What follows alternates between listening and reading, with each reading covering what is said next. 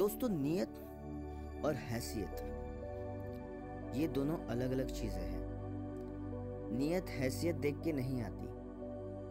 मैं सौरभ ठाकरे आपका स्वागत करता हूँ कहानियाँ, किस्से, कविताएँ में। आज की कहानी का शीर्षक है, ट्रैफ़िक सिग्नल। एक 27-28 साल की लड़की रहती है जो मल्टीनेशनल कंपनी में जॉब करती है, रेगुलरली ऑफ़िस जाती है, रेगुलरली अपना काम करती है। लेकिन उसे एक छोटी सी परेशानी रहती है और वो हर दिन रहती है। वो ऑफ़िस के लिए जब कार लेके जाती है तो उसे एक सिग्नल मिलता है और वो सिग्नल के पास एक 10 से 11 साल का लड़का बलून्स बेचने और यूज़ थ्रो के पेन बेचने आता है। वो उसे हर दिन परेशान करता है। दोनों एक दूसरे को रेगुलरली देखते हैं। फिर भी वो लड़का उसके गाड़ी के पास आता है और बलून्स और पेन बेचने की कोशिश करता है। ऐसे पंद्रह से बीस दिन और बीत जाते हैं। उसके बाद एक दिन ऐसा आता है कि वो फिर से ऑफ़िस की तरफ़ जा रही है, वो सिग्नल मिल गया। ऐसे वो लड़का आ गया। लड़के ने बोला, बलून ले लीजिए, पेन ले लीजिए, अरे कुछ तो ले लीजिए। उस लड़की की दिन की शुरुआत ही उस दिन खराब थी। तब लड़की चिढ़ जाती है और चिढ़ के उसे डांट देती है। अरे क्या यार, क्या लगा के रखा है?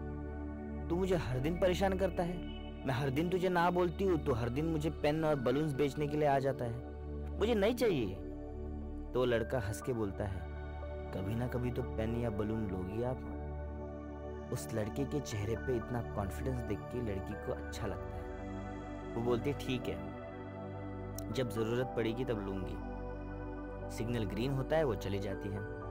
उसके बाद उन दोनों की दोस्ती हो जाती है। फिर बाद में रेगुलरली वो ऑफ़िस जाती है, वो ट्रैफ़िक सिग्नल मिलता है। सिग्नल के पास वो लड़का मिलता है।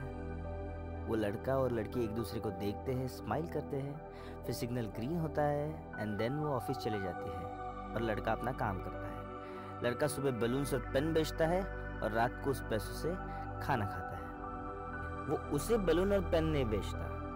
मतलब ये लड़के के स्वाभिमान की दाद देनी पड़ेगी। अगर किसी ने उसे बोला है कि मत बेच तो उसे नहीं बेचता। वो लड़की को हर दिन ये ख्याल आता है कि शायद मैंने इसकी आज मदद करनी चाहिए। कुछ ही मिनट बाद वो ख्याल दिमाग से चले जाता है और हम हमारे निजी ज़िंदगी में व्यस्त हो जाते हैं। है ना?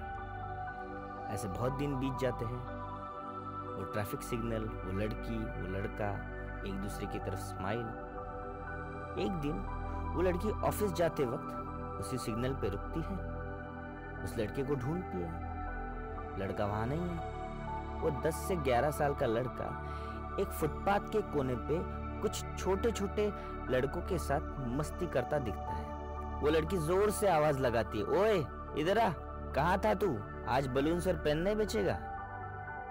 वो लड़का भागे भागे आता है बोलता है, अरे मैम, ये लो और वो लड़का जेब से एक कपकेक निकालता है और उसके हाथ में रखता है। आज मेरा बर्थडे है। ये लीजिए, आज मैं सबको पार्टी दे रहा हूँ। वो देखो छोकरा लोग, मेरी पार्टी है। ये लो, आप भी खाओ, आप भी कब याद रखोगे।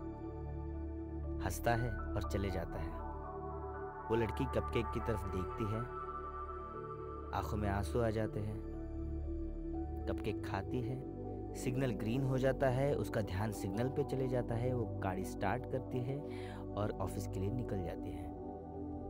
अगर आपको ये स्टोरी पसंद आई तो प्लीज़ लाइक कीजिए, शेयर कीजिए, सब्सक्राइब कीजिए। धन्यवाद।